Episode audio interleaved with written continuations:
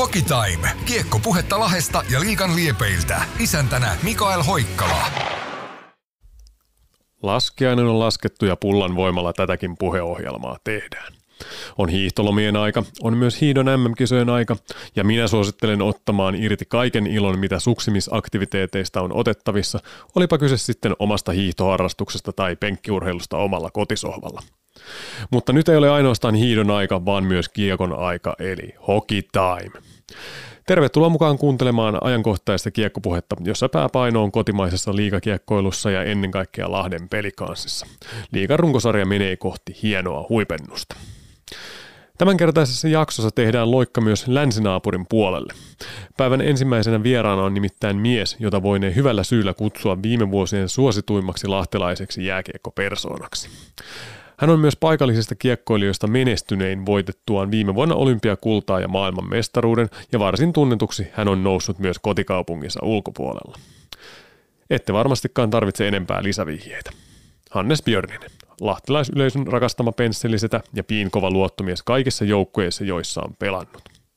Hannes siirtyi täksi kaudeksi Ruotsiin Bryneesin joukkueeseen ja kohta me saamme kuulla, miten kausi on siellä sujunut ja kuinka nälkäisenä hän tähyilee kohti kevättä ja mahdollisuutta voittaa jälleen kultaa MM-kotikisoissa. Hanneksen puhelinhaastattelun jälkeen otan linjoille toisen vieraan, jonka kanssa käydään läpi viime, viime viikkojen kärkiteemoja liigasta ja pelsusta – Kyseinen vieras on tuttu sarjan uskollisimmille kuuntelijoille, sillä hän oli vieraana yhdessä jaksossa myös viime syksynä ja mukavan mehevää debattia saatiin silloinkin aikaiseksi. Anssi Mertaranta, Maikkarin lahtelaistoimittaja, jota kutsun lahtelaiseksi siitä huolimatta, että hän nykyään pääkaupungissa asuukin ja luulakseni myös Anssi itse kutsuu itseään lahtelaiseksi.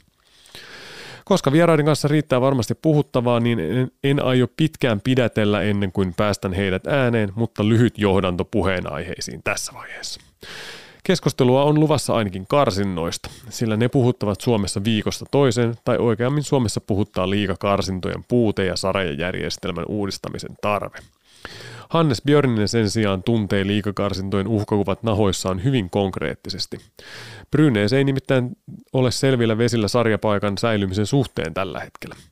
Haastattelun myötä päästään tekemään vertailua Suomen ja Ruotsin välillä, ja tästä otamme Anssin kanssa sitten kiinni. Viime viikolta poimitaan toinen pu- kuuma puheenaihe, joka ei vieläkään ole täysin jäähtynyt, nimittäin Lukas Jasekin pelikielon ympärille syntynyt erikoinen soppa, jota pelikans oli aktiivisesti itse keittämässä. Tuloksellisesti pelikansalla menee varsin mukavasti, ja nyt otetaan kunnon katsaus, miltä runkosarjan viimeiset viikot ja tämän hetken pudotuspeliskenaariot näyttävät. Me kaksi lahtelaistoimittajaa olimme syksyllä melkoisen pessimistisiä pelikanssin tämän kauden suhteen, mutta nyt saattaa olla, että on aihetta spekuloida täysin vakavasti otettavista mitalisaumoista. Siinäpä sitä asialistaa. Seuraavaksi kuullaan siis Hannes Björnistä. Hanneksen haastattelu on nauhoitettu viime perjantaina ja syy tähän aikatauluun tulee tuossa juttutuokion aikana esiin. Puheenaiheet ovat kuitenkin suurimmilta osin sellaisia, että ne eivät ole vajaassa viikossa minnekään vanhentuneet. Päästetään Hannes nyt ääneen.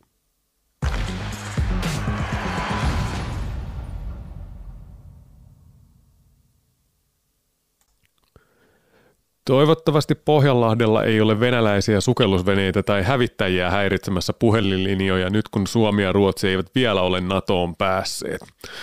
Jos linja toimii, niin minulla pitäisi olla langan päässä pelikanssin modern, modernin ajan seuraikoni Hannes Björninen. Heissan Hannes. Moikka moi. Pelaat nyt ensimmäistä kautta Bryneesin joukkueessa, joka pitää majaansa Jeevelen kaupungissa. Mitä sinne kuuluu? No kiitos kysymästä. Ihan, ihan hyvää kuuluu. Että, tota, tietysti pelit olisi voinut mennä paremmin, paremmin mutta noin muuten elämää kuuluu ihan hyvää. Että, että, tota, hienoa ollut päästä, päästä SHL ja Ruotsiin ja, ja tota, kovaa sarjaa ja hienoja kovia pelejä joka, joka ilta kun pelataan, niin oi ja ollut kyllä sille makeeta, makeeta päästä tähän meininkiin mukaan. Teillä on tosiaan hyvin tiukka vaihe siellä meneillään sarjassa. Tehtäköön kuulijoille selväksi heti, että me ei voida ihan kaikilta osin ajan, ajantasaisimmasta sarjatilanteesta keskustella, koska tämä haastattelu on nauhoitettu perjantaina 17. helmikuuta ja syynä ajankohtaan on se, että mulla on painava syy haastatella Hannesta jo kyseisen viikonlopun lehteen. Nimittäin siinä vaiheessa, kun tämä ohjelma on julkaistu ja kuulijoiden kuunneltavissa, on ehditty välissä järjestää Päijät-Hämeen urheilugaala ja siellä Hannes Björnen on palkittu Päijät-Hämeen vuoden urheilijana. Titteli jaettiin tänä vuonna poikkeuksellisesti kahden urheilijan kesken, eli Björnisen ja kolmiloikan EM-hopeamitalistin Kristiina Mäkelän.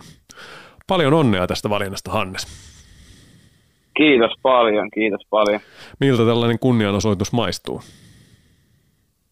Totta kai hienolta ja, ja iso kunnia, että tällaisen valinnan ja, ja kunnian on saanut, että arvostan sitä suuresti ja on kyllä kiitollinen valitsijoille. No, mä muistan, että sä oot itse ainakin kerran ollut tuolla Gaalassa, kun se järjestettiin Isku-areenalle joitain vuosia sitten ja Pelsusteita oli siellä useitakin pelaajia, jotka oli sillä hetkellä loukkaantuneena tai muusta syystä sivussa, niin sä olit silloin varmaan pelikaisen kolmosketju hyökkää, niin mahdoitkohan arvata, että joskus sut vielä samassa Gaalassa juhlit, juhlitaan ykköspalkittuna?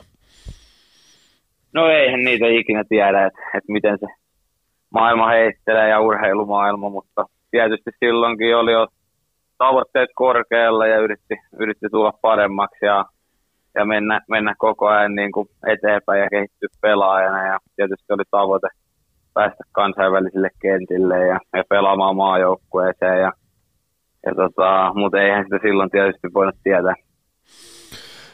Sä luonnollisesti maailma, maailma on heitellyt sut nyt Ruotsiin, niin et luonnollisestikaan pääse Gaalaan palkintoa vastaanottamaan, niin ketkä sinua siellä sitten edustaa? Joo, en itse pääse paikalle, mutta on tosi kiitollinen, että mun vanhemmat pääsee sinne edustamaan ja, ja pokkaamaan palkinnon vastaan, niin se on heillekin hieno homma, että, että pääsee sinne sitten, että kun en itse pääse, niin on kiitollinen, että he, he sinne sitten kuitenkin pääsee. No, Oletko huomannut, että, että nämä niin sun viime vuoden saavutuksetkin, että niillä on sun perheelle iso merkitys? No totta kai, ja kuitenkin aina läpi, läpi koko elämän, niin tietysti perhe on tukenut, tukenut alusta lähtien ja ollut hommassa mukana. Ja, ja tietysti sitten näillä hetkillä niin sellainen kiitollisuus ja kiitoksen paikka on myös heille ja kaikille läheisille ihmisille ja, ja kihlatulle, että, että ketkä on ollut matkassa mukana ja tukenut koko ajan, niin, niin totta kai iso kiitos myös heille tästä kaikesta. Viime vuosi oli sulle melkoista pyöritystä ja juhlallisuuksia täynnä, olympiakulta, MM-kulta, siihen kaikki kemut päälle, niin tuliko silloin missä vaiheessa sellainen olo, että pitää vähän hengähtääkin jossain vaiheessa? Kyllä, tietysti kauden jälkeen tuli, että, että se oli ylipäätään aika pitkä rypistys se kausi ja niin kuin, niin kuin viittasit, niin aika paljon, paljon tapahtui siinä ja, ja muutenkin, muutenkin elämä heitteli, että siinä siinä tota, niin, oli, oli kaikenlaista muutakin asiaa elämässä, niin, niin se teki ihan hyvää kauden jälkeen ottaa vähän huilia ja hengähtää ja miettiä, että mitä on tapahtunut ja, ja tota, niin, ottaa myös vähän, vähän huilia sen kauden jälkeen. Niin, no sen verran huili, että kuitenkaan ottanut, että jaksoit kihlautumissuunnitelmista pitää kiinni siinä, että pitkäaikaisen kumppanisi sormustit siinä kesäkuun lopulla, kun se taisi olla. Joo, kyllä, näin näin kävi onnellisesti. Onko häille jo katsottu ajankohtaa? No katsotaan sitä rauhassa, että, että tota, niin, ei, ole, ei ole vielä tarkempaa. Joo. No Olympiakullan voiton myötä myös Lahden kaupunki halusi muistaa, muistaa sua viime vuonna ja sait itse esittää toiveen, että missä muodossa tämä palkitseminen tulisi ja sait sitten 20 000 euron huojennuksen vapaa-valintaisen omakotitalotontin hankintaan. Niin mitäs tälle hankkeelle kuuluu? Onko tontti jo haarukoituna vai onko tämä vasta tulevaisuuden hommia? No, ei ole vielä, vielä tota, niin mitään, mitään sille uutta sen saralta, että katsotaan rauhassa ja se on tulevaisuuden asioita, niin, niin tota, katsotaan mitä, mitä sille sitten tapahtuu. Sä oot aiemmin ainakin yhdessä haastattelussa sanonut, että tarkoitus on kyllä niin kuin pitkäaikainen koti perustaa Lahteen, että näinkö se sitten on, että missä tahansa pelit onkaan, niin, niin sitten ikään kuin pesäpaikka tulee enemmän tai vähemmän olemaan täällä kotiseudulla. Varmasti just niin, että että kyllä se Lahti on kuitenkin koti, koti meille ja, ja sille ollaan tykätty asua Lahdessa aina kun, aina kun tota, niin esimerkiksi kesäisin, kesäisin ei ole sit töitä muualla, niin, niin ollaan sinne asetuttu ja, ja se on tuntunut hyvältä kyllä asua Lahdessa, että varmasti niin tulee käymään. Sä sanoit tuossa äsken, että viime vuoteen mahtui muitakin tapahtumia kuin nämä urheilulliset saavutukset, niin, niin tota, oliko niin kuin jotain vielä erityistä? Haluatko kertoa, että oliko niin kuin muutakin kuin tämä kihlautuminen? Öö, no siis ehkä just maailman tapahtumia tietysti mm. alkuun siinä oli vielä, vielä niin kuin korona, koronahuolia maailmalla ja vaikutti, vaikutti ihan kaikkiin varmasti ja, ja sitten tietysti kaikki tietää, mitä, mitä Ukrainassa tapahtui sitten, sitten alkuvuodesta, niin, niin tota, se tietysti vaikutti kaikkien elämään ja, ja tietysti meidän, meidän myös jääkiekkoilijoiden elämään siinä vaiheessa suuresti.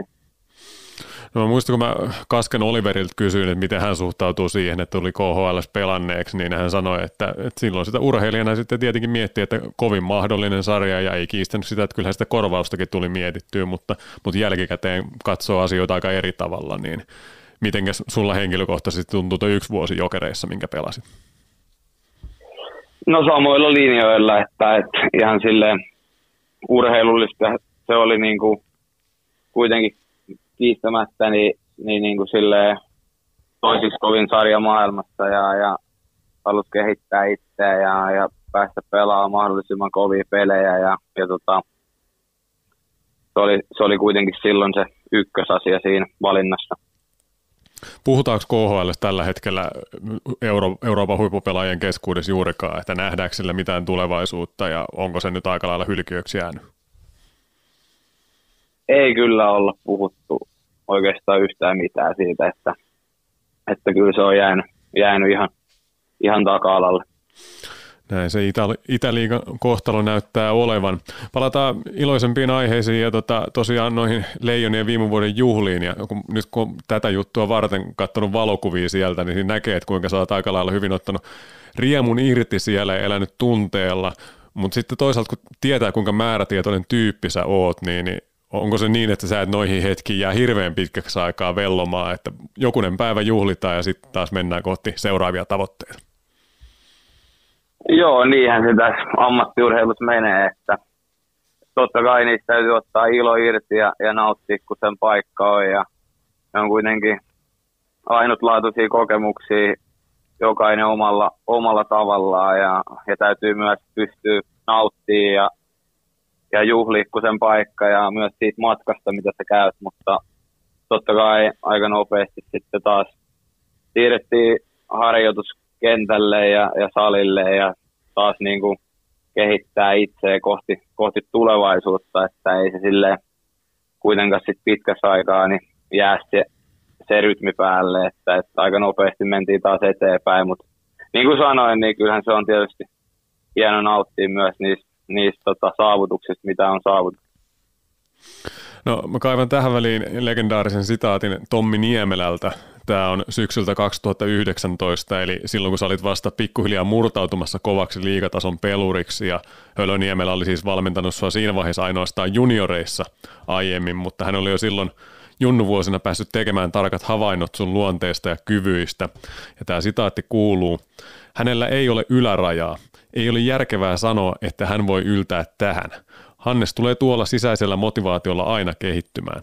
Hän voi pelata NHL, KHL tai hänestä voi tulla Suomen pääministeri. Mikä tahansa on sille miehelle mahdollista. Sitaatti päättyy. No, KHL sä oot jo pelannut, mutta mitenkäs toi NHL ja Suomen pääministerihomma? No, totta kai se NHL on vieläkin, vieläkin sellainen tavoite, että, että jos, jos vaan paikka aukeaa ja mahdollisuus tulee päästä sinne yrittämään, niin totta kai se, se on niin kuin ykköstavoite, mutta, mutta ylipäätään näin ehkä ne suuremmassa kuvassa tämä niin kuin urheilijan, urheilijan ura ja, ja elämän, että yritän vaan tehdä kaikki mahdollisimman hyvin ja, ja sitten se lopputulos on mikä se on, että, että siihen ei voi aina, aina itse kaikkinensa vaikuttaa, vaan tekee kaikki vaan niin hyvin kuin pystyy ja sitten uran jälkeen pystyy katsoa, missä, sitä on pelannut ja miten on mennyt ja sitten pystyy taputtaa itseänsä selkää, että hienosti meni, että, että ehkä se on se mentaliteetti, millä mä elän tätä elämää. No mutta pääministeri homma, sulla voisi olla aikamoinen kansansuosio tällä hetkellä, jos lähtisit pyrkimään. Joo, voi, voi olla, mutta tota, niin jätetään se politiikka ainakin täältä elää. NHL tosiaan puheen ollen, sitä spekuloitiin jo viime keväänä, että voisiko sulla olla saumaa NHL-sopimukseen, niin oliko mitään vakavasti otettavia neuvotteluita sinne suuntaan?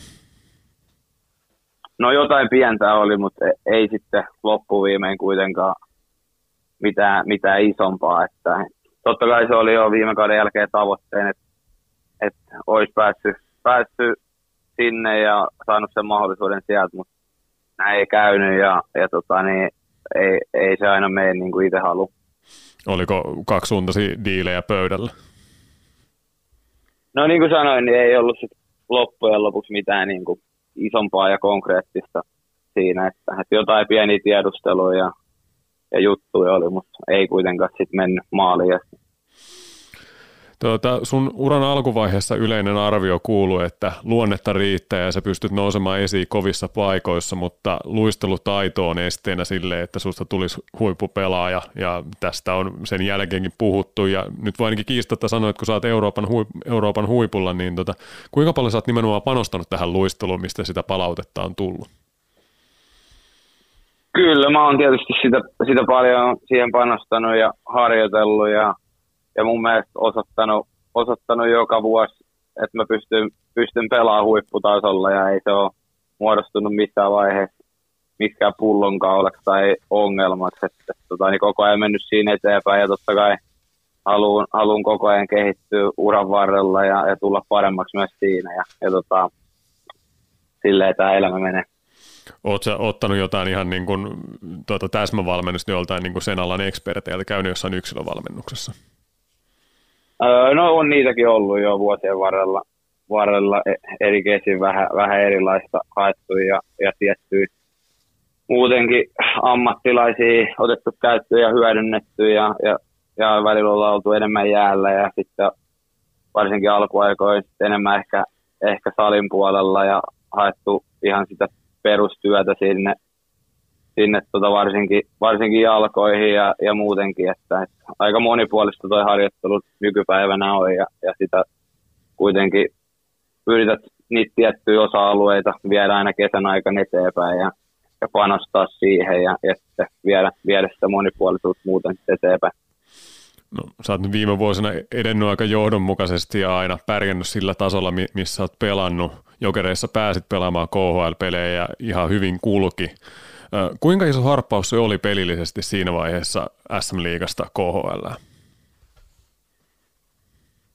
No olihan se tietysti, että, että näen, että, että ne oli siis kovin kansainvälisiä pelejä ja, ja sille teki kyllä hyvää ja, ja näen kyllä niin kuin Ruotsin sarjan samanlaisena, että, että ihan niin kuin kansainvälisen tason pelejä niin kuin ihan joka kerta, kun kiekko lyödään jäähän, että – että tota, niin, parhaita pelaajia, ketä pelaa Euroopassa, niin pelaa tätäkin sarjaa ja, ja sellainen vaade ihan joka osa-alueella on kyllä, kyllä tosi, tosi kova, että, että se on ollut myös, myös silleen mahtavaa ja päässyt haastaa itseensä ja, ja silleen ollut hieno päästä pelaamaan kovia pelejä. No KHLlle tosin kävi, miten kävi ja sitten sä kävit Pelsossa pätkädiilille ja otit silloin aika isonkin roolin. Sääliplayereihin päättyi se kevät. Tuota, miten vetäisit yhteen sen lyhyen jakson, mitä Pelsossa olit viime keväänä? No, pystyttiin nousemaan vielä sinne pudotuspeleihin, peleihin, mutta sitten se kuitenkin katkesi, katkesi nopeasti, että se oli kyllä siihen hetkessä suuri pettymys, että et näin, että, näin, että oli niinku potentiaali parempaa, mutta, mutta sillä kertaa myös formaatti oli aika, aika raaka ja raadollinen, että, että se, oli, se oli aika pienestä kiinni ja, ja se on urheilu ja, ja myös pettymykset kuuluu siihen. No sitten Bryneesiin syntyi sopimus jo ennen vappua. Mua kiinnostaa tuo ajankohta, että kun kuitenkin, miten sun henkilökohtaisesti olleen MM-kisat vaikuttaa siihen, kun, kun tota mietit seuraavan kauden sopimussiirtoja, että siinähän on mahdollisuus hilata markkina-arvoa ylöspäin, jos on, jos on pelannut hyvät kisat, mutta on aina loukkaantumisriskikin myös olemassa, niin oliko tämä sulla minkäänlainen faktori päätöksenteossa viime keväänä? No ylipäätään kyllähän siinä tietysti kartoitetaan mahdollisuuksia ja, ja niin kuin sanoit, niin silleen monta mahdollisuutta edetä asioiden kanssa, mutta, mutta olin onnellisessa tilanteessa, että pystyi neuvottelemaan, neuvottelemaan muutama eri seuran kanssa ja, ja sitten tein sen päätöksen siinä vaiheessa, että haluan halu Jevleen ja Brynäkseen ja, ja, ja, pelaamaan tänne, että, että se oli kuitenkin suhteellisen helppo valinta silloin oliko nimenomaan Ruotsi selkeä ykkösvaihtoehto vai oliko vakavasti otettuja vielä neuvotteluja muuallekin? Öö, no oli, oli siis muuallekin totta kai ja, ja niin kuin sanoin, niin silleen, aina on hyvä niin kuin, tutkia tilannetta ja, ja silleen, ottaa huomioon kaikki eri vaihtoehdot ja sitten tehdä päätös sen pohjalta, että ei alkaa hätäilee ja niin tehtiin silloinkin, että otettiin ihan rauhassa oma aika ja, ja tota, niin niin kuin sanoin, niin siinä vaiheessa paras, paras vaihtoehto ja, ja sen, mihin halusin, niin oli tänne. Mm, Mikko Mamba Manner siellä valmentajana, niin tunnette hyvin toisenne ja hän tiesi varmasti, että, että mitä saa, niin hänellä oletettavasti on ollut iso rooli tässä rekrytoinnissa. No totta kai hänelläkin, joo, ja, ja tota, niin, muutenkin, muutenkin tämä on, on aika hieno perinteikäs seura, mikä on, mikä on ollut Ruotsin huipulla, huipulla paljon, ja, tekee niin kuin uutta tulemista ja, ja halutaan saada sinne niin kuin kärkikahinaihin, että tämä vuosi ei ole mennyt tietenkään niin kuin ollaan haluttu, että, että ollaan haluttu pelaa paremmin ja, ja pystyy voittamaan enemmän pelejä, mutta näin silti, että täällä on kaikki mahdollisuudet siihen, että, että pystytään nousta takaisin huipulle ja, ja täällä on mahtavat fanit ja sellainen yhteisö, mikä, mikä tukee tätä ja tämä on koko tämän kaupungin asia, niin ollut sille ollut hienoa olla tässä mukana ja osa tätä yhteisöä. Tuossa viitasitkin juuri tuohon yhteisöön, niin onko se lajikulttuurien välinen ero Suomen ja Ruotsin välillä nimenomaan tossa, että kuinka paljon se kaupunki elää ja hengittää siinä ympärillä, että Lahtikin on vahva kiekkokaupunki, mutta eikö se nyt just vaikka Jevlessä niin, niin vielä aika paljon isompi juttu paikallisesti ole toi Brynäs? Äh, niin, se on tietysti suhteellista. Kyllä mä näen, mä näen myös niin kuin Lahen aika vahvana ja sellaisen pelikanssin tukijana ja, ja siellä on myös hieno, hieno verkosto ja se yhteisö, mutta totta kai se kulttuurilliset erot on tänne vähän erilaisia ja, ja sitten niin kuin sanoin, niin öö, täälläkin, täälläkin on tosi pitkät perinteet ja öö, tämä on vähän sellainen seura ollut, että fanitus menee isältä pojalle ja, ja tota, äidiltä tyttärelle, että, että täällä on paljon, faneja myös ympäri Ruotsia ja, ja ihan missä vaan pelataan, niin sieltä tulee paikalliset ryynäsfanit katsoa pelejä Etelä-Ruotsissakin ja sellainen niin kuin vähän erilainen ää, kulttuuri niiden seurojen ja yhteisöjen kanssa täällä kyllä on. Entä pelillisesti, kuinka paljon SHLn pelit sun mielestä eroaa SM-liigaan verrattuna? Sanoisin, että on vielä niin kuin yhden stepin, stepin edellä, että, että ylipäätään sellainen, varsinkin täksi vuodeksi tietysti kaikki Euroopan sarjat on, on vahvistunut, niin Sveitsi, Ruotsi kuin Suomikin, ja, ja se pelin taso on ylipäätään noussut, ja, ja täällä niin kuin sanoin, niin sellainen kamppailu pelin vaade ja luistelupelin vaade ja ylipäätään se tasaisuus, mikä tässä sarjassa on, niin se tekee tästä, tästä kyllä aika mahtavan, että, että tota, kuka vaan pystyy voittaa kenet vaan ja, ja se tunnelma hallis on ihan samanlainen, ihan periaatteessa sama mihin sä menit ja, ja tota, ne asiat on kyllä ollut hieno huomata täällä. Miten kausi on henkilökohtaisesti mennyt? Haastatteluhetkellä tilastoissa on 43 matsia ja 7 plus 13 eli 20 pistettä. Joo, sanoisin, että ihan ok. Että totta kai itsekin haluaa suorittaa paremmin ja ja tota, niin, olla parempi joka päivä ja auttaa joukkueet voittaa pelejä. Se on tässä kuitenkin se pääasia, että, että sitä tietysti että yrittää koko ajan parantaa ja, ja muutenkin, mutta on päässyt kyllä ihan hyvin sarjaa sisään ja muutenkin sanoisin, että niin pystynyt tuomaan omia vahvuuksia ja, ja, ja pelaa, pelaa omalla tasolla, että, että sille ihan ok sanoisin joukkueella teillä on tiukat paikat tässä, että nyt just haastatteluhetkellä näyttää siltä, että playeripaikka on karkaamassa ja tuota, kova, taistelu käytte, kova taistelua käytte sen eteen, että tuota, välttäisitte karsinnat. Niin, niin, Ruotsissa on siis 14 joukkojen sarja ja kaksi viimeistä joutuu karsintoihin Alsvenskanin kahta parasta vastaan, niin se on aika erilainen meininki kuin mitä Suomessa olisi vastaavassa tilanteessa, kun täällä just häntäpäjoukkoja on tyhjennysmyyntejä tehnyt. Ruotsissa ei paljon kannata lähteä siihen, kun kuitenkin on sarjapaikasta taistelua edessä, niin miltä se tuntuu pelaajan näkökulmasta, kun on tuollainen uhka päällä, että eikö se ole teillä aikamoinen paine päällä joka ikisessä pelissä kauden loppuun asti tällä hetkellä? Niin, ehkä se myös, myös tekee niin kuin tästä sen, sen tasaisen, että, että niin kuin sanoin, niin periaatteessa et huomaa, mihin sä menet pelaa, että oliko siellä sarja vastas vai, vai sitten toisessa, toisessa päässä sarjataulukkoa, että et tosi tasainen sarja ja, ja jokaisesta sijasta kamppaillaan tosi kovasti ja, ja tota, tietysti kaikilla on tavoitteen päästä playoffeihin ja, ja, ja menestyä ja se on meilläkin ja tässä on vielä kuitenkin kymmenen peli aikaa ja yritetään tietysti pelaa niin hyvin kuin mahdollista ja saada mahdollisimman paljon pisteitä, että pystyttäisiin pelaamaan playoffseja tänä vuonna vielä. Ootko sä avoimien sarjojen ja karsintojen puolesta? Olisiko sun mielestä Suomessakin hyvä, että olisi kaikki auki? No se on tietysti haastava kysymys ja, riippuu monesta tekijästä, mutta, mutta kyllä mä näen sen, sen niin kuin varsinkin, varsinkin täällä niin hyvänä asiana ja tosi hienon asiana ja sellaisen oikein kilpailun ja, ja tunteiden ja sen urheilun puolesta niin tosi tärkeän asiana, että – et tietysti siinä on tietysti sellaisia malleja, ehkä Suomessa pitäisi miettiä, että miten se onnistuu ja toteutetaan, mutta ylipäätään on kyllä huomannut, että se on hieno asia täällä. Niin, että vaikka sä oot nyt just siinä epämiellyttävässä tilanteessa, että joutuu niin hän nahoissaan tuntemaan sen putoamisen uhan, niin, niin se kuuluu sun mielestä urheiluhenkeen.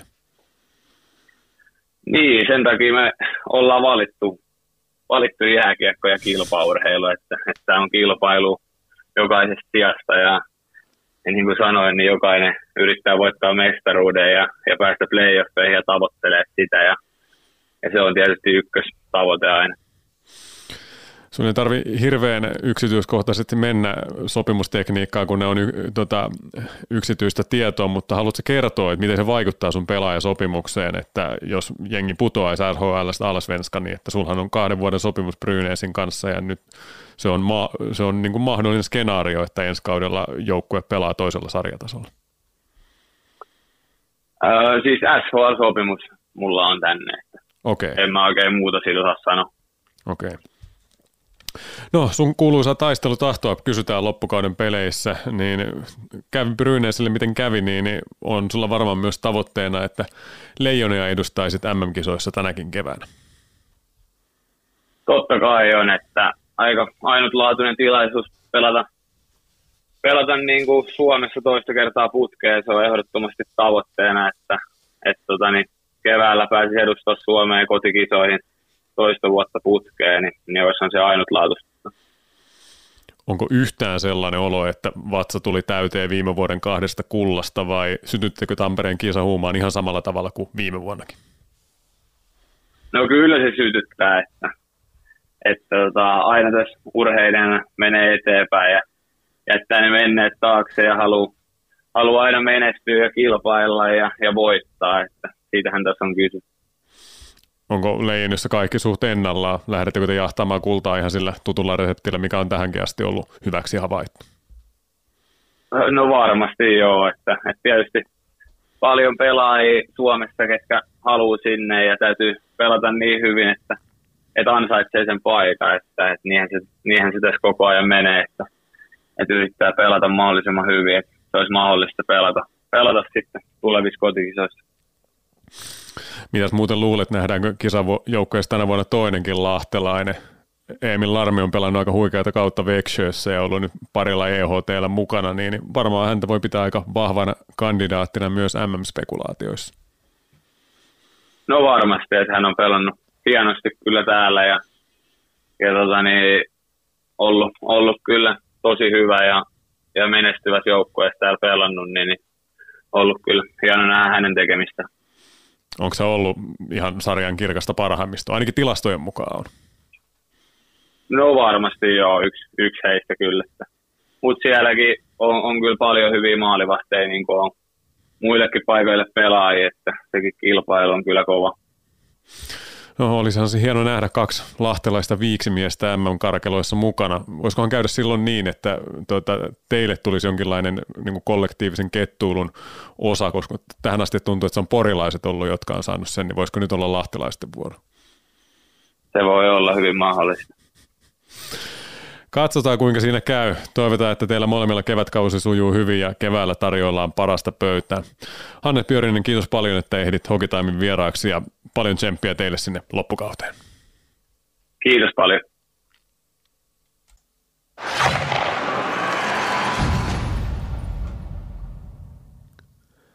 Siinä kuultiin siis Hannes Björnistä suoraan Ruotsin Jevlestä.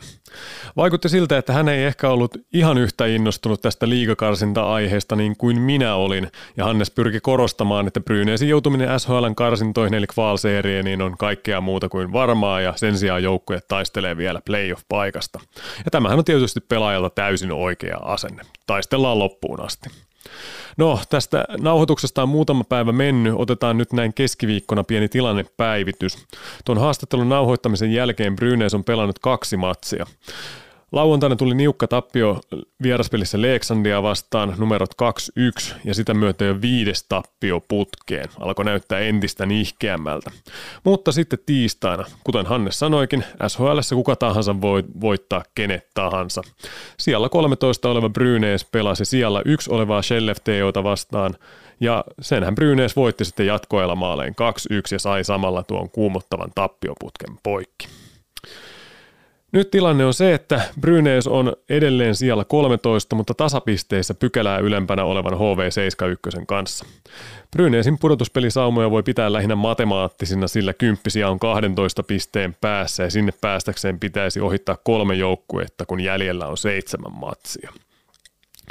Täällä meidän kotimaisessa liigassa joukkue voisi tuossa tilanteessa ryhtyä jo keskittämään paukkuja seuraavaan kauteen ja kenties antaa nuorille pelaajille lisävastuuta tai tehdä jotain muuta kokoonpanokokeiluja, kun mitään panosta loppukaudelle ei enää olisi kuin maine ja kunnia. Ruotsissa sen sijaan panokset pysyvät äärimmäisen kovina ja tavoiteltavana on yksi sellainen viiva, jota Suomen sarjataulukosta ei löydy. Tuo viiva löytyy sijojen 12 ja 13 väliltä ja siinä paremmalta puolelta pääsee runkosarjan päättyessä kesälomalle ja huonommalta puolelta joutuu taistelemaan sarjapaikastaan. Siinä on hyvä puheenaihe, josta voidaan aloittaa tämän jakson toisen vieraan kanssa, mutta tervehditään nyt ensin. Anssi Mertaranta, morjes, mitä kuuluu Maikkarin miehelle?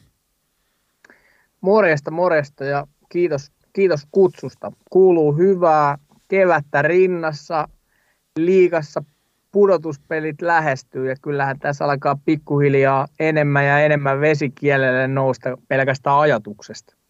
Missä liigahalleissa olet viime aikoina käynyt aistimassa kiihkeitä tunnelmia? No kyllä tässä nyt viime aikoina on, on tutuksi tullut tietysti Tampere, Tampere Nokia Areena ja sitten ollaan oltu tuolla vähän Keski-Suomessa Jyväskylä Kuopio, Kuopio-akselilla, että ne on varmaan tässä, tässä viimeisit, viimeisimmät, mutta kyllä toi niin kuin, no tietysti Tappara tuore CHL-mestari, mutta kyllä toi niin kuin meilläkin vahvasti, vahvaa osaa näyttelee toi Tampere, Tampere ja vielä tietysti tuolla menestyksellä kaksi seuraa siellä, niin sanotaan, että siellä tulee viikoittain melkein käyty. No on muutamia liigahalleja, joissa tunnelmat ovat lässähtäneet jo jokin aika sitten, ja sitä voi verrata tähän Ruotsin tilanteeseen. Saipa Sport eivät varmaan olisi lähteneet tällaisiin tyhjennysmyynteihin, jos sarja olisi aidosti auki ja uhkana olisi se, että viimeiseltä, viimeisiltä sijoilta joutuisi karsintoihin. Sen sijaan saatettaisiin jopa vahvistaa joukkuetta, että pidettäisiin sarjapaikka. Mitä mieltä Sanssi oot? Onko nämä suljetun sarjan mahdollistamat pelaajamyynnit, suoranaiset tyhjennysmyynnit hyvä vai huono juttu?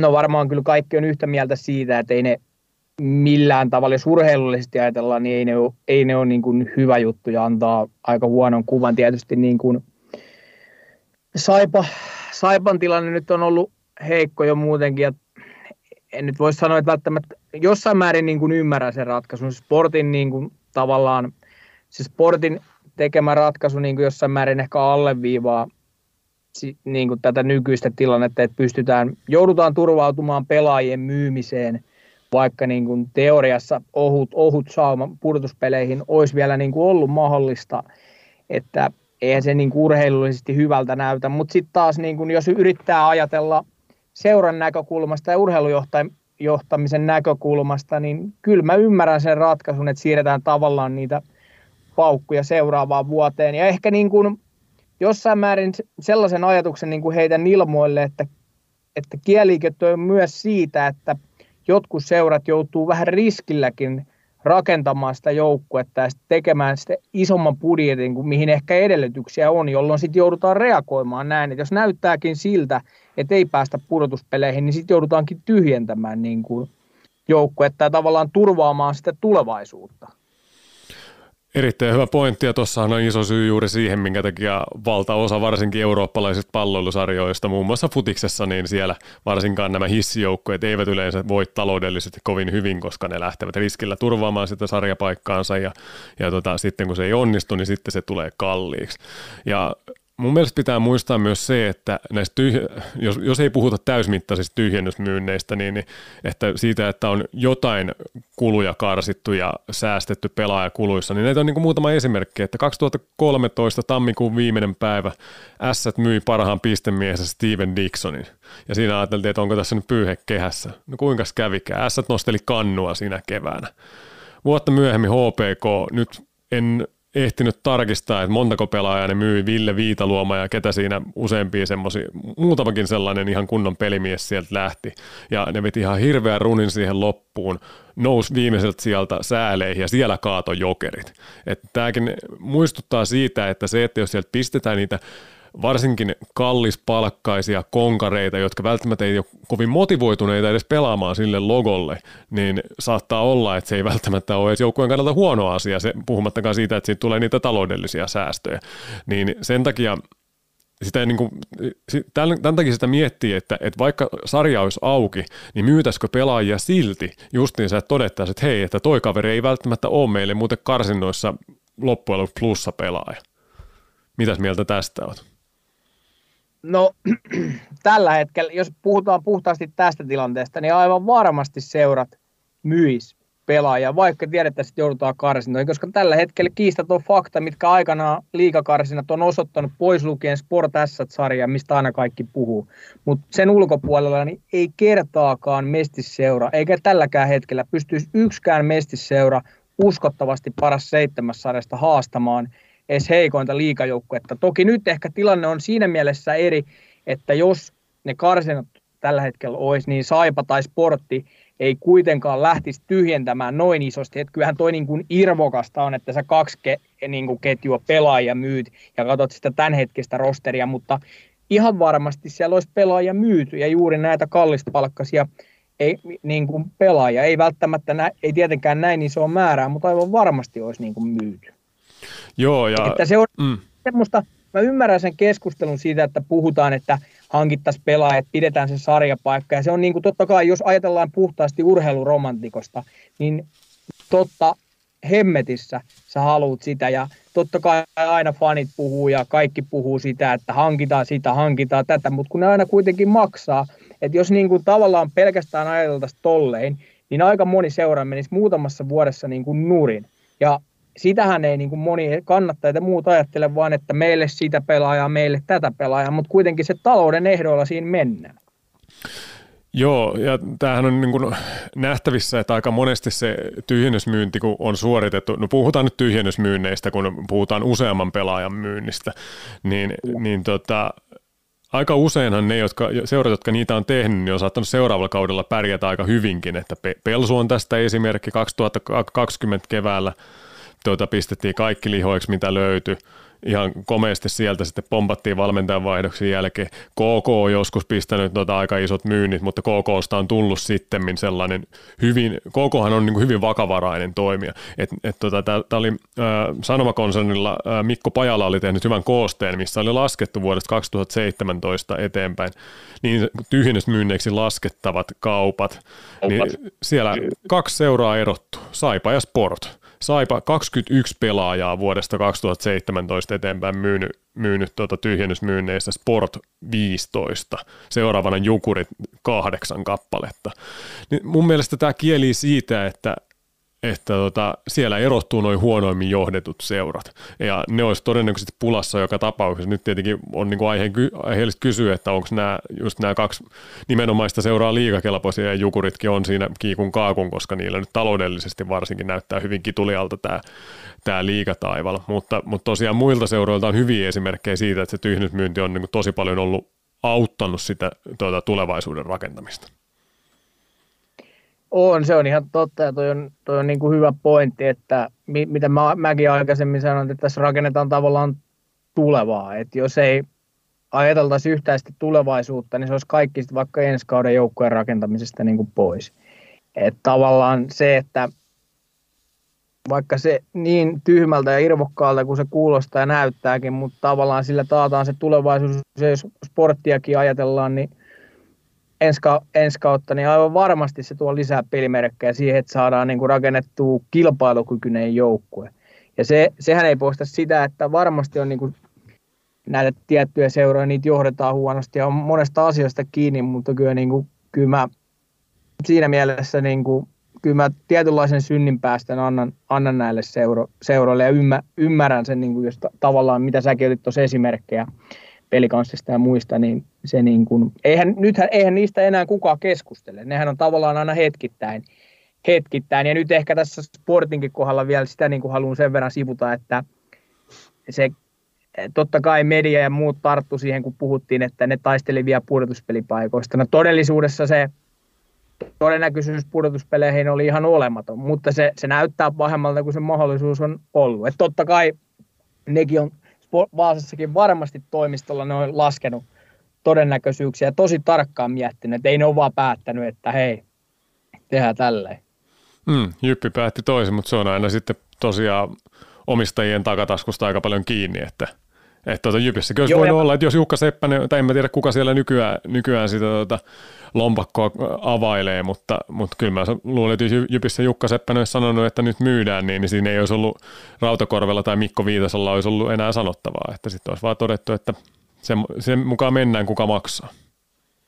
Niin, kyllähän niin kuin tavallaan imakollisesti Jyppi keräs irtopisteet niin kuin itsestään selvästä asiasta, että me taistellaan, me ei luovuteta, että me pidetään pelaajat. Se on vaatinut varmasti sen, että Seppänen on antanut vihreitä valoa, jos tavallaan ajatellaan sitä Jyväskylää ja Jyppiä, mistä niin kuin korona-aikaakin puhuttiin, että siellä on aidosti ollut aika vaikeuksissa ja puhuttu jopa ihan vakavasti siitä, että silloin, että se oli oikeastaan kiinni siitä, että Seppänen lähti rahoittamaan sitä, muuten niin kuin jatkosta rahoittamista. Muuten se olisi mennyt nurin koko paletti.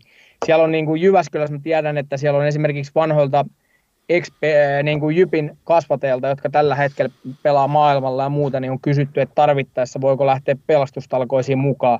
Nyt äh, Jukka Rautakorpi on siellä varmasti, tai onkin ollut vahvasti taustalla, että hän on ilmoittanut, että me ei myydä ketään. Mutta jos ajatellaan tavallaan tulevaisuutta, niin eihän jos ajatellaan ensi vuotta tai kahden vuoden päähän, niin pystyykö Jyppi välttämättä satsaamaan niin isosti. Jos ei ensi vuonnakaan tule niin kuin menestystä, koska kyllähän nyt Jyväskylässä on laitettu aika paljon pelimerkkejä keskelle ja toivottu sitä menestystä ja tällä kaudella sitä ei niin kuin tule. Juuri näin. Se on, kaikki seurat ovat hyvin omanlaisiaan toimijoita.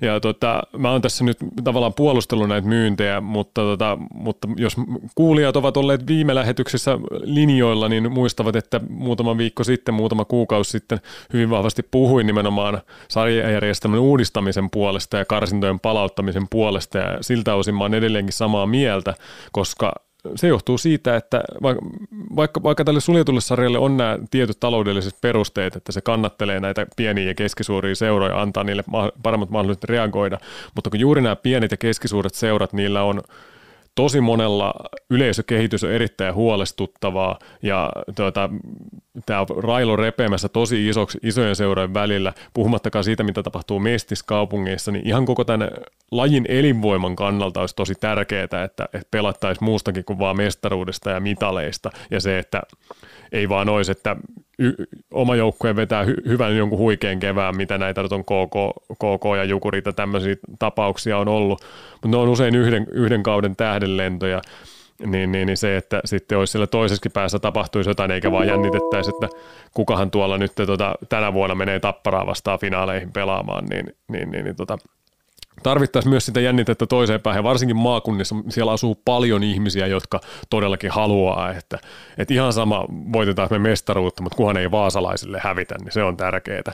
Ja ja ennen kaikkea se, että runkosarjassa on niin paljon merkityksettömiä otteluita. Semmoisia vaikka ne olisi kuinka hyviä ottelutapahtumia, niin katsojakin aistii, että tämä on nyt vähän tämmöinen keskitason läpsyttely. läpsyttely. Niin se, jaha, kaikuuko täällä nyt joku? Toivottavasti ei, ei mitään. No niin, täällä mulla, mun päässä kuuluu joku pieni kaiku, niin toivottavasti äänitykset on edelleenkin kohdillaan. Mutta joo, niin se, että tätä yhteisöllisyyttä saataisiin, niin se tarvittaisiin mun mielestä kaksi elinvoimasta sarjaa. Ja siihen vaan, siis se on tosi vaikea kysymys, mutta mun mielestä nyt niin kuin pitää päättää ja etsiä keinot sitä kohti. Tämän mä toistan niin kuin, niin kuin sanoin muutama viikko sittenkin. Niin, tämä on, tämä on äärimmäisen mielenkiintoinen ja herkullinen aihe, ja mä ehkä lähestyn tuota asiaa niin, mä haluan painottaa ja sanoa ensin, että mä olen myös avoimesti sen kannalla, että olisi karsinnat ja olisi mahdollista nousta tai pudota. Mutta sitten tullaan niihin kylmiin realiteetteihin. Ajatellaan se, että ensinnäkin se ensimmäinen juttu, mikä ehkä itse aina monesti häiritsee, että me aina Suomesta puhutaan, että kun Ruotsissa sitä ja Ruotsissa tätä. Fakta on se, että Ruotsi on niin kuin vähintään kaksi kertaa isompi kuin Suomi. Siellä on niin kuin paljon enemmän rahaa, TV-sopimukset on isompia, siellä kakkosarja Allsvenskani voi pirusti paremmin kuin, niin kuin, se on ammattilaissarja. Se on ammattilaissarja. Sielläkin tavallaan se on niin kuin hyvä huomioida, että aina kun tykätään verrata Ruotsiin, Ruotsi sitä ja Ruotsi tätä, niin se on, pitää, pitäisi aina muistaa se, että ne on kuitenkin paljon isompi toimija kuin me. Ja se, että mä lähden ehkä siitä, sitä kautta niin kuin purkaan, että jos tavallaan ajatellaan, että liikakarsinat palautetaan, niin totta kai se on, niin kuin, se on iso juttu monelle pienemmälle paikkakunnalle ja muuta, mutta fakta on se, että tällä hetkellä Mestis, Mestis on niin kuin koko ajan näivettynyt ja näivettynyt ja näivettynyt, ja tällä hetkellä Mestiksessä niin oikeastaan juuri mikään seura ei pysty edes maksaa palkkaa. Se ei ole niin kuin enää ammattilaissarja siinä mielessä. Siellä pelaajat käy töissä, pelaajat opiskelee. Sehän on niin kuin e, opiskelijalle, nuorelle ihmiselle, joka opiskelee muuta, niin loistava sarja. Ei siellä ole vakavasti otettavia niin kuin seuroja, jotka pystyisi nousemaan liikaa. Ja mä ymmärrän sen, että sitten se keskustelu kääntyy siihen, että kun ei niillä ole niitä unelmia. Mutta fakta on myös se, että siellä on tehty paljon asioita heikosti. Mm. Ja on niin kuin ajanut tähän. Niin kuin, siellä on totta kai, mä en sano sitä, että siellä on kaikki seurat hoidettu huonosti. Siellä on paljon hyviä esimerkkejä, vaikka joku ketterä, mikä, mitä, mitä on niin kuin seura, joka on hoidettu hyvin, jolla tietysti niin kuin ehkä jos nyt ei, ei ehkä ketterän kohdalla voida puhua mistään liikanoususta tällä hetkellä, kun ajatellaan realiteetteja. Ja sitten se on, iso ongelmahan on siinä, kun on liikas on se 15 osakasta. Niin karu sanoo, mutta kyllä mä niin paljon itsekin olen miettinyt sitä. Mä en oikein niin kuin, se järkevä keino siihen, että miten niin kuin, tavallaan tämä nykyinen himmeli pystyttäisiin avaamaan. Yksi iso asia varmasti olisi se, että liiga ja liitto jollain tavalla, jääkiekkoliitto yhdistys, koska – jääkiekkoliiton ylinsarjahan on mestis ja liigahan on taas oma. Että oltaisiin saman niin kuin katon alla. Ja se, että kyllä Karu sanoi, jos liigassa, niin suuntaus on se, että enemmän tullaan tulevaisuudessa joukkueita näkemään. Jos puhutaan siitä, että pitäisi saada vähemmän joukkueita liikaa, niin fakta on se, että varmaan se tulee tapahtumaan niin, että jos joku seura menee nurin. Joo, mä oon itsekin tätä jääkiekkoliiton roolia tässä perään kuuluttanut ja, ja tota, se, että ei, ei liittyä liiga sinänsä yhdisty, mutta se, että no, yhdistäisi voimiaan varmastikin. Tähän liittyen voi juuri tämän, ehkä tämän osuuden tästä päättää. Timo Everin kommentti, IFK on puheenjohtaja, jota jatko.com oli haastatellut viikonloppuna, niin, niin, niin, niin Everikin totesi, että, että niin kuin tarvittaisiin vahvempi mestis, ja aika paljon puhuva sitaatti, se ei ole liigan varsinainen tehtävä, mutta kyllä minä toivoisin, että suomalainen kiekkogenre voisi vielä paremmin. Meillä on kaikki mahdollisuudet siihen. Sitaatti päättyy. Tämä on aika paljon puhuva. Everi sanoi, että se ei ole liigan varsinainen tehtävä. Siinä on pieni viesti ehkä Jääkiekkoliitolle, että tämä olisi ehkä teidän tehtävä kehittää tuota mestistä, niin sitten liigallakin olisi enemmän insentiiviä toimia omalta osaltaan. Niin, ja kun tässä tullaan just nimenomaan siihen, että Mestis on liiton Mestiksen pitäisi olla liiton ykköstuote, lippulaiva. Hmm. Liittohan keskittyy tietysti maajoukkueeseen ja leijoniin, mutta Mestis kuuluu siihen alle. Se, mitä on, mitä, miten liitto on tukenut ja avustanut niin kuin Mestistä viime vuosina, niin kyllä se aika heikolla, heiko, heikossa niin kuin hapessa on. Ja sitten myös mun mielestä iso kysymys on siinä, mikä pitäisi myös niin kuin pystyä avoimesti puhumaan auki, että mikä on se realiteetti Suomessa, kuinka monta ammattilaisjoukkuetta täällä mahtuu olemaan. Kun nyt tekee jo tiukkaa jääkiekossa niin kuin 15 organisaatiolla olla uskottava niin kuin organisaatio ja pyörittää sitä toimintaa, niin se, että puhutaan, että olisi 24-26 jääkiekkojoukkuetta Suomen kokoisessa maassa, niin mä tohdin vähän epäillä, että mikä se niin kuin lukema tulisi niin kuin olemaan. Mikä se on todellisuudessa Suomen kokoisessa maassa? Nämä epäsuositut mielipiteet tarjosi Anssi Mertaranta. Todennäköisesti jokainen kiekkoromantikko paheksuu siellä syvästi. Me siirrymme mm-hmm. seuraaviin aiheisiin. Tuosta karsinta-aiheesta voisi jatkaa vielä vaikka kuinka pitkään, mutta tämä on jo toinen kerta parin kuukauden sisään, kun tätä käsitellään, niin ei siitä sen enempää. Mennään yhteen viime viikolla erittäin paljon puhuttaneeseen lahtelaiseen puheenaiheeseen. Pelikanssin kultakypärän Lukas Jasekin pelikiellosta nousi melkoinen soppa, kun hänen kahden ottelun kakkonsa ajoittui osittain sille ajalle, kun Jasek oli Tsekin maajoukkojen mukana EHT, eikä siis olisi missään tapauksessa pelannut tuolloin pelikanssin riveissä.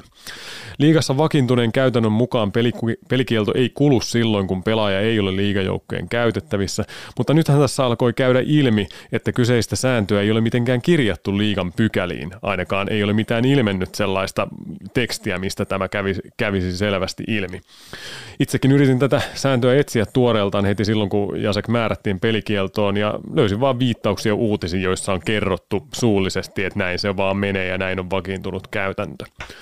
No, Pelikans lähti haastamaan tätä. Tuli viime viikon tiistain kotimatsi lukkoa vastaan ja Jasek löytyi Pelikansin ilmoittamasta kokoonpanosta. Iltapäivällä tuli Maikkarin uutinen, jossa Jasekin pelikelpoisuudella spekuloitiin ja lopulta reilu varttien ottelun alkua Pelikans tiedotti vetäneensä Jasekin pois kokoonpanosta liigalta tulleen lisäsanktiouhkauksen vuoksi. No, jälleen ihmettelin, että Tommi Niemelä, jos kuka liigavalmentaja on yleensä hyvin perillä säännöistä, ja pelin jälkeen paljastui, että näin oli myös tällä kertaa. Ja peli kanssa tosiaankin oli erittäin tietoinen säännöistä ja juuri sitä, että tämmöistä sääntöä ei mistään löydy, ja sen takia peli kanssa haastamaan liigaa. Ja että tuota, ei, ei Jasek todellakaan juuri ennen peliä si, siinä tullut vedetyksi kokoonpanosta pois, vaan Konsta Hirvonen oli hyvissä ajoin hälytetty hänen tuuraajakseen ja, ja tuota, tosiaan sitten vielä seuraavana päivänä Maikkarin uutisesta paljastui, että liigan kilpailutoimenjohtaja Arto Järvelä oli erikseen muistuttanut pelikanssia Jasekin pelikelvottomuudesta viikkoa aiemmin. Niemelä selitti Etlarin jutussa näin, toimittaja Eerikki Lyytäkäisen haastattelussa, sitaatti alkaa. Kysymyksiähän on siitä, kysymyshän on siitä, missä tämä asia lukee. Onko jossain mustaa valkoisella? Nyt näin on vaan päätetty. Liiga käveli oman kurinpitonsa yli. Eihän koko kurinpidolla ole mitään virkaa, jos sen päätökset eivät pidä. Nyt pelaaja menetti yhden pelin tämän sekoilun vuoksi. Sitaatti päättyy. Aikamoinen tapaus. Mitä tästä ajattelee Anssi Mertalanta? No varmaan toi, mitä sä toit tuossa ilmi, niin tässä on huomattu pieni porsaareikä tai sellainen säännön puuttuminen lähetty vähän kokeilemaan kipillä jäätä ja vähän niin, kuin niin sanotusti här, härnäämään jossain määrin, että mä en kanssa oikein uskonut siihen, että Jasekki on ollut siellä lämmittelemässä ja valmistautumassa otteluun ja siitä on tullut ihan yllätyksen, että kyllä tämä vähän tällaiselta lahtelaiselta kettuilulta enemmän niin kuin liigan suunnan ja tietysti tällaiselta näpäytykseltä tuntuu, tuntuu ja mitä nyt on tietysti tullut ilmikin sitten, niin nythän kun on sitten tullut uusia pelikieltoja, niin siellä on painotettu sitä, että pelaaja kärsii pelikieltonsa niin kuin silloin, kun se on, olisi mahdollista olla kokoonpanossa. Kyllä, ja tota, tämähän on ihan tavalla, tavallaan ihan hyvä, että käytetään isoa moukaria silloin, kun halutaan nostaa asiat esiin ja halutaan muutosta. Että hyvä esimerkki on liigan tilasto-ongelmat viime syksyltä. Niemelä oli tätäkin aihetta yrittänyt monesti nostaa esiin haastatteluissa, mutta sitten ohitettiin ja vähäteltiin, ei, ei, tämä on vaan pientä varianssia ja että, että oikeasti tämä älykiekko on paljon tarkempi kuin ihmissilmät.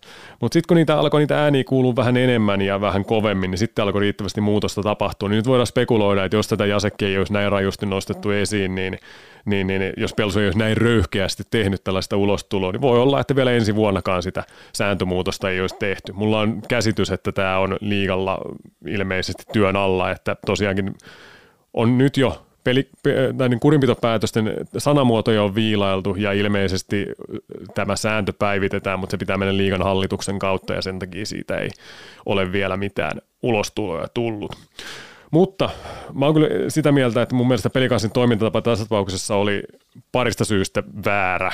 Ensinnäkin tämä pelon uhriutuminen, kun Lahdessa rakastetaan tätä Lahti versus everybody asennetta ja hyvin usein se asetelma nimenomaan pelsu vastaan liiga tai kurinpito tai tuomarit. Ja tässä tapauksessa oli ihan höpö, höpö kun Niemelä sanoi, että Jasek menetti yhden pelin. Ei mitään menettänyt, kun se sääntö on kaikille sama ja sitä on sovellettu Tepsiin tälläkin kaudella, Tepsiin viime kaudella varsinkin, kun Juraj Slavkovski oli olympialaiset ja hänen pelikieltonsa ei kulunut sillä aikaa, kun hän oli siellä pois niin tota, ei, ei tässä Jasek menettänyt mitään ja varsinkaan Pelsua ei kohdeltu mitenkään eri tavalla. Mutta toinen isompi asia tässä oli tämä tietoinen harhaanjohtavan kokoonpanotiedon il- ilmoittaminen. Että he tiesivät erittäin hyvin, että heidän bluffinsa ei tule todennäköisesti menee läpi, mutta silti he ilmoitti Jasekin kokoonpanoa.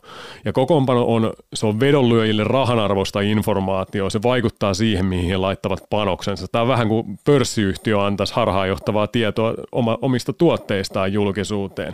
Ja sitten voi ajatella jotain yleisön edustajaa, ajattelee, että ostanko lipun. Jaha, katso, tuolla ykkössentteri pelaa, niin lähden matsiin ja sitten tuun hallille ja toteen, että eipä se pelaakaan, niin mun mielestä kyllä niin kuin siitä huolimatta, että asiaan se sitten tulla esiin, niin Pelson toimintatapa oli kyllä väärä. Niin, kyllähän on tietysti tuossa tullaan just siihen, että miten asiassa olisi voinut, voitu toimia, mutta sitten ehkä, no mä oon tässä kerännyt jo ystäviä sarjajärjestelmäkeskustelun ympärillä, niin tavallaan kyllä toi vähän – jotenkin jäljet johtavat toimiston yläkertaan tiettyihin herroihin, että, tällaista voisi olla masinoimassa ja tätä kokeillaan vähän niin kuin, tiedetään jo lopputulos, mutta vähän lähdetään härnäämään ja, härnäämään ja kokeilemaan. Ja tietysti näissä on sitten aina se, että kun paljastui myös se, että kun erikseen on vielä painotettu siitä hommasta, niin sitten, että mahdollisesti jotain jälkiseuraamuksia, sanktioita, niin kuin, koska nimenomaan kun oli lisätty kokoonpanoon ja tietoisesti tehdään näin. Joo, mä en ole, en ole ainakaan kuullut liigan suunnalta semmoista, että pelikanssia olisi tästä sanktioitu ja ehkä se johtuu juuri siitä, että kun liikaa vähän hissuksia tämän kanssa, että, että okei, että meillä on ollut moka tämän säännön kirjaamisen kanssa, niin ei me nyt pelsuakaan niin tästä noin. Niin tar- niin ja tarkoitan sitä, että tällaisista voisi niin kuin, siinä mielessä, jos liiga kat, niin kuin, liigan suunnalta, niin joissain tällaisissa tapauksissa niin kuin, niin voisi tulla, ei tässä sanktiot kyseeseen, mutta jossain muussa niin kuin tavallaan, kun e, e, on niin kuin kuitenkin etukäteen jo tiedossa ja on ilmoitettu ja muuta, ja silti lähdetään vähän niin kuin aiheuttamaan hälyä turhasta tietoisesti. Mm. Saa nähdä, johtaako ne ylä- vai alakertaa vai keskikerrokseen, että jokainen sitä voi spekuloida. No paljon melua syntyi. Pelsu pelasi sitten tuossa matsissa ilman Jasekkia aivan erinomaisen pelin sarjakärki lukkoa vastaan ja otti täydet kolme pinnaa. Kun taas sitten viikonloppuna oli KK tuplamatsi vastassa erittäin ahdistettu joukkue alemmasta kastissa. Ja kahdesta pelistä Pelsun saalinen yksi vaivainen sarjapiste – No, tämän viikon alkajaiseksi Pelsu palasi oikealle uralle ja haki täydet pisteet Mikkelistä. Loppulukemat olivat siellä 1-3. Mennään tästä loppukauden näkymiin. Pelsulla on jäljellä seitsemän matsia ja sijoitus ennen keskiviikon sarjakierrosta on neljäs. Anssi, joko voidaan julistaa pelikansin olevan runkosarjan päättyessä kärkikuusikossa ja sitä myötä suoraan puolivälierissä? Voida, joo, kyllä se suora kuuden parhaan joukko ehdottomasti.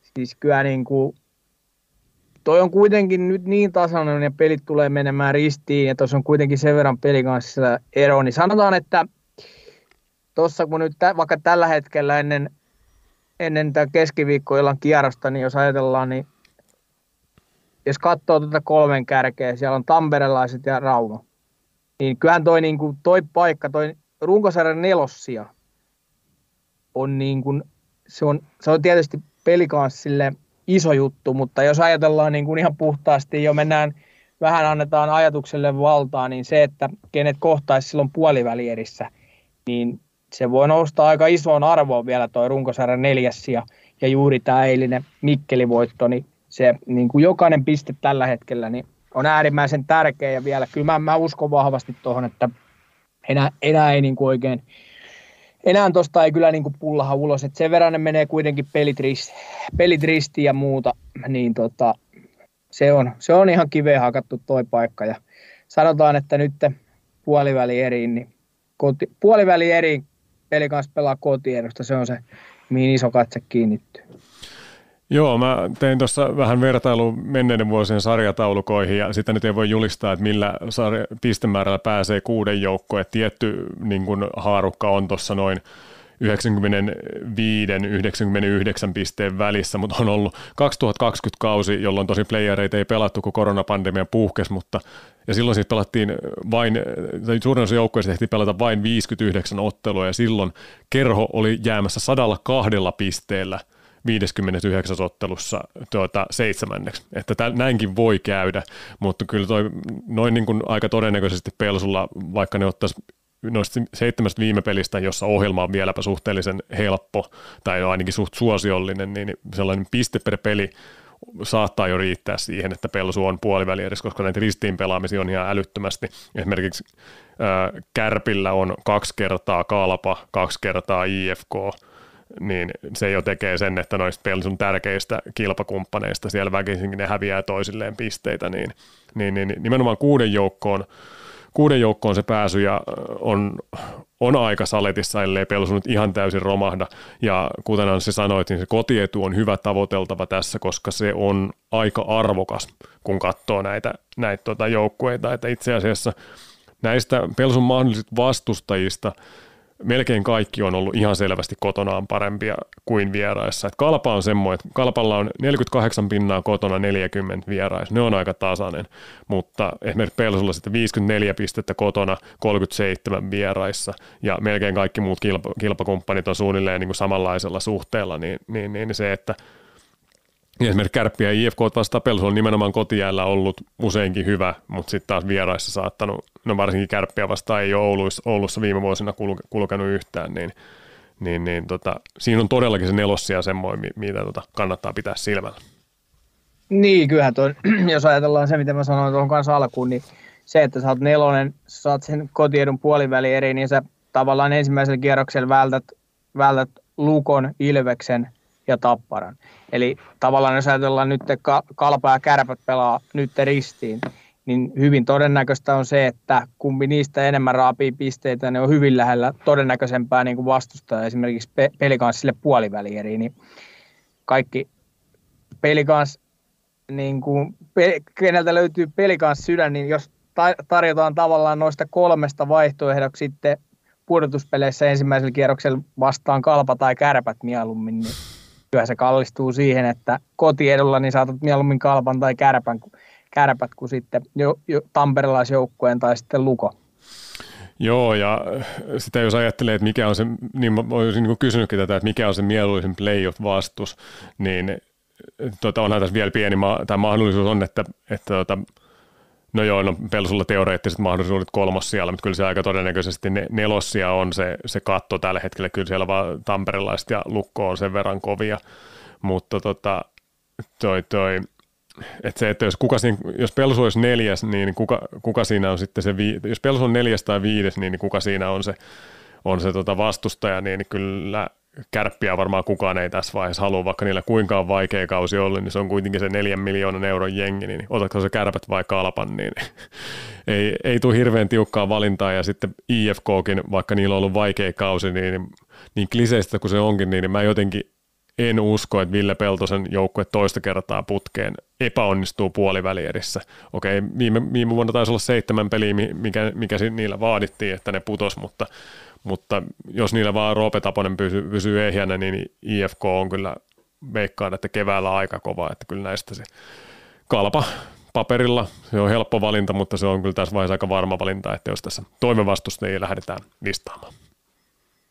Niin, kyllä se kalpa toivevastustajista on, mutta ehkä toi, niin kuin mitä nytkin tämän aiheen ympäriltä keskustellaan ja puhutaan, niin vuosiin on tulossa mielenkiintoisimmat pudotuspelit. Ei, ei ole niin kuin, ja tasaisimmat siinä mielessä, että monena vuonna sä oot tavallaan voinut jo kirjoittaa niin kuin sarja, sarja, sarjakärjen sinne finaaliin ja muuta, mutta niin kuin tänä vuonna, jos ajatellaan jo puhtaasti noita, no pelkästään ensimmäisen sää, säälikierroksen pelejä, saatika puolivälierä pareja, niin kyllähän niistä jo niin herkulliset tulee, että en mä muista koska viimeksi niin kuin tällaista kevättä. Näin kovalla ainakin itsellä henkilökohtaisesti odotus on niin kuin äärimmäisen kova, että jos ai, a, niin kuin joinain vuosin saattaa olla, että yksi, kaksi puolivälierä pari on sellaisia, jotka sytyttää ja kiinnostaa, niin nyt käytännössä pyörittelet se miten päin vaan tota runkosarja sijoituksia ja kaavio, niin sieltä tulee niin kuin neljä otteluparia, jotka kaikki on, voi mennä niin kuin ihan miten vaan ja on äärimmäisen mielenkiintoisia. No joo, kyllä mä nyt luulin, että jos siellä joku tappara ässät vaikkapa tulee, niin ei siinä nyt hirveän... No, mutta toisaalta Karri Kivikin on aika hyvää työtä siellä tehnyt ja Ässilläkin on ollut vaiheessa. Mutta joo, ihan, ihan samaa mieltä, että kevät on kyllä erittäin mielenkiintoinen, kun Tappara on tietenkin ylivoimainen mestarisuosikin, varsinkin vielä kun Anto Levitsi siihen tuli. Mutta kyllä noi Ilves ja Lukko, Kärpät ja sitten siihen vielä IFK, tuossa on viisi täysin eh, selvää semmoista legitiimiä finaalikandidaattia. Ja sitten vielä joku pelsukin siinä voi ihan hyvin vielä heittää, ja kalpakin vielä heittää oman lusikkansa siihen, että siellä ei ole niin kuin, siellä voi sanoa, että siellä on vähintään seitsemän oikeasti hyvää jengiä, jotka siellä, mm. niin, että ei tarvitse miettiä silleen, että tulee ihan, ihan heittopussi. Että kahdeksas riippuu, kuka, kuka sieltä nyt sitten tulee, niin se, siitä, siitä en tiedä, mutta tota, joo, tosi mielenkiintoinen, mielenkiintoiset ainekset keväälle. Pelsulla vähän Jobin postia. Patrick Bartosak viikon alussa kerrotun tiedon mukaan 2-3 viikkoa sivussa. Pitäisi kuitenkin playereihin kuntoutua ja sehän on Pelsulle erittäin tärkeää, eikö niin? No se on ihan äärimmäisen, äärimmäisen tärkeää, että, mutta toisaalta samaan syssyyn täytyy todeta se, että pelikanssin onni on se, että toinen maalivahti on Jasper Patrikainen. Että jos nyt ajatellaan, käännetään se pelikanssista vaikka IFK, Roope Taponen loukkaantunut, Niilo Halonen pois, nyt joudutaan menee, kukaan ei tiedä, mitä siellä tapahtuu, niin onhan se ihan karmea tilanne. Et tavallaan totta kai se on pelikanssille iso, että Partosakki palaa, mutta siinä mielessä nyt kun on tärkeitä pisteitä vielä jaossa, niin Lahes, Pelsus on se hyvä puoli ja Lahdessa, La, Lahdessa nyt voidaan huokasta siinä mielessä helpotuksesta. Kuitenkin Patrikainen on osoittanut ja näyttänyt, että niin kuin pystyy torjumaan pisteitä. Ja tärkeä palanen, että siinä mielessä on niin onnettomuudessa, että on toinen, on toinen maalivahti, joka on niin kuin luotettava, mutta kyllä se Partosakki sitten, koko se persona ja kaikki muu, kun se tulee tuohon, kun pudotuspelit sitten alkaa. Ja silloin se, mikä se uusi, miksi sitä nyt sanotaan mulletti muhikaan, niin mikä se uusi tukkatyyli on, mitä, mikä tota, niin on muodissa tällä hetkellä, kun se pyörii siellä hallin käytävillä. Nyt hävisi ääni ja muuta. Että mä väitän, että Partosakki on niin paljon enemmän kuin se, mitä se jäällä nähdään ja mitä se pystyy kiekkoa torjumaan, koska ollaan itsekin tällä kaudella Partosakista teki, tehtiin liikalähetyksiä muihin juttuja. Ja se niin kuin persoona tuommoiseen nuoreen joukkueeseen, se tuo niin paljon omalla persoonallaan sen kaukalon ulkopuolella. Siellä nyt jotain kohinaa kuuluu ja nyt, nyt Kuuluuko? Jaha. Nyt meillä on yhteyksissä ongelmia.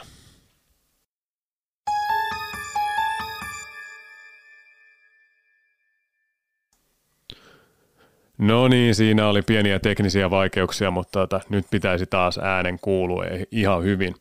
Joo, Patrikaiselle voi tehdä ihan hyvääkin, että tulee tällainen stintti tähän runkosarjan loppuun, että joutuu kovissa peleissä kantamaan vastuuta, niin siinähän sitä testataan.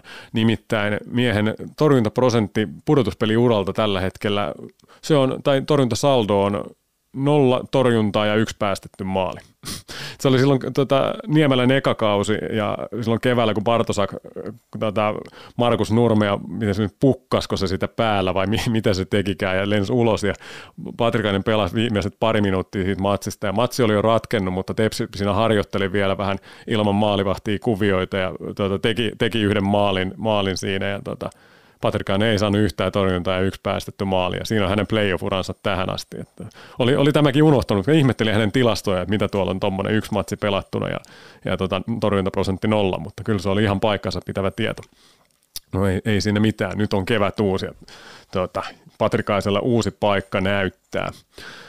Tiivistetään loppuun kysymykseen. Anssi Mertaranta, oletko luottavainen pelikanssin mahdollisuuksien suhteen tänä keväänä? Jatketaan tämän jakson valitsemalla teemalla ja aiheutetaan reaktioita kuulijoissa. Kyllä mä niin kuin luottavaisin mieli. Sanotaan, että ehkä realistinen mahdollisuus tänä vuonna välierät ja tietysti sitä kautta sitten pronssiottelu. En tietenkään laita vastaan, jos paremmin menee, mutta sanotaan, että jos ajatellaan ihan mahdollisuuksia ja realist, realismia, niin kyllä niin kuin välieräpaikka olisi äärimmäisen kova suoritus ja saavutus niin kuin tällä liikakaudella odotuksiin nähden. Totta kai nälkä kasvaa syödessä, mutta nyt teki siirtorajalla peli kanssa, vaikka Laukkanenkin puhui, että yritettiin hankkia pelaajia, ei löytynyt sopivia, ei, ei sitten saatu ketään. Samaan aikaan kuitenkin kärkijoukkueet on ei mitään älyttömiä satsauksia tehnyt, mutta vahvistunut kuitenkin, niin kyllä mä sanon, että välieräpaikka, onko niin kuin, se olisi jo se olisi tällä kaudella pelikanssin mestaruus.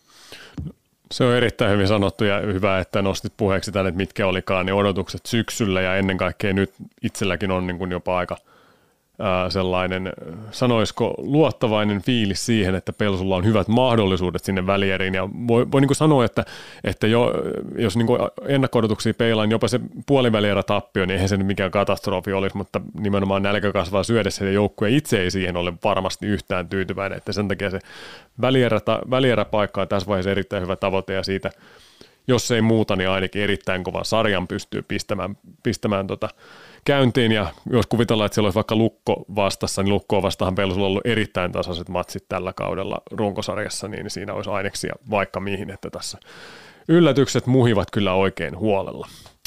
Siinä on eväät lähi, lähiviikoille. Pelsu saa suorittaa. Hokitime alkaa olla tältä erää valmiina. Öö, torstaina sarjaohjelmassa on erittäin mielenkiintoinen pelikans TPS, joka voi suuntaan tai toiseen aiheuttaa isoja heilahduksia tuolla sarjataulukon ylemmässä keskikastissa. Lauantaina pelikanssilla vuorolla, vuorossa vierasottelu Jyväskylässä Jyppiä vastaan. Panoksia riittää siinäkin matsissa ja kenties Jypin temppumaakari Severi Lahtinen haluaa väläytellä taitojaan entistä seuraansa vastaan. Meillä on jäljellä täällä loppukättelyt. Kiitos Hannes Björniselle ja terveiset sinne Ruotsiin ja Kiitos myös Anssi Mertaranta. Kiitos. Oli ilo ja kunnia. Jälleen kerran. Kiitos myös sinulle, hyvä kuulija. Tahtoisin luvata, että Hokitime palaa vielä ennen runkosarjan loppua, mutta varmaa lupausta en pystynyt antamaan, koska viimeisen runkosarjan viikon työkalenterini vaatii vielä aika paljon rukkaamista. Vakaa aikomus ja pyrkimys kyllä on, että silloin jälleen äänialoille palaan ja päästään ennakoimaan runkosarjan lopullista huipennusta. Hokitaimin Twitter-tilillä eli Hokipodi suomalaisittain kirjoitettuna varmasti tiedotetaan sitten, kun uutta jaksoa on tekeillä, ja Etlarin verkkosivulla varmasti on uutista kehistä, kehissä sitten, kun jakso on julkaistu. Kerätään tällä välin voimia talven auringosta ja hiihtolomista, keillä niitä nyt sattuu olemaan. Ensi kertaan. Moi moi!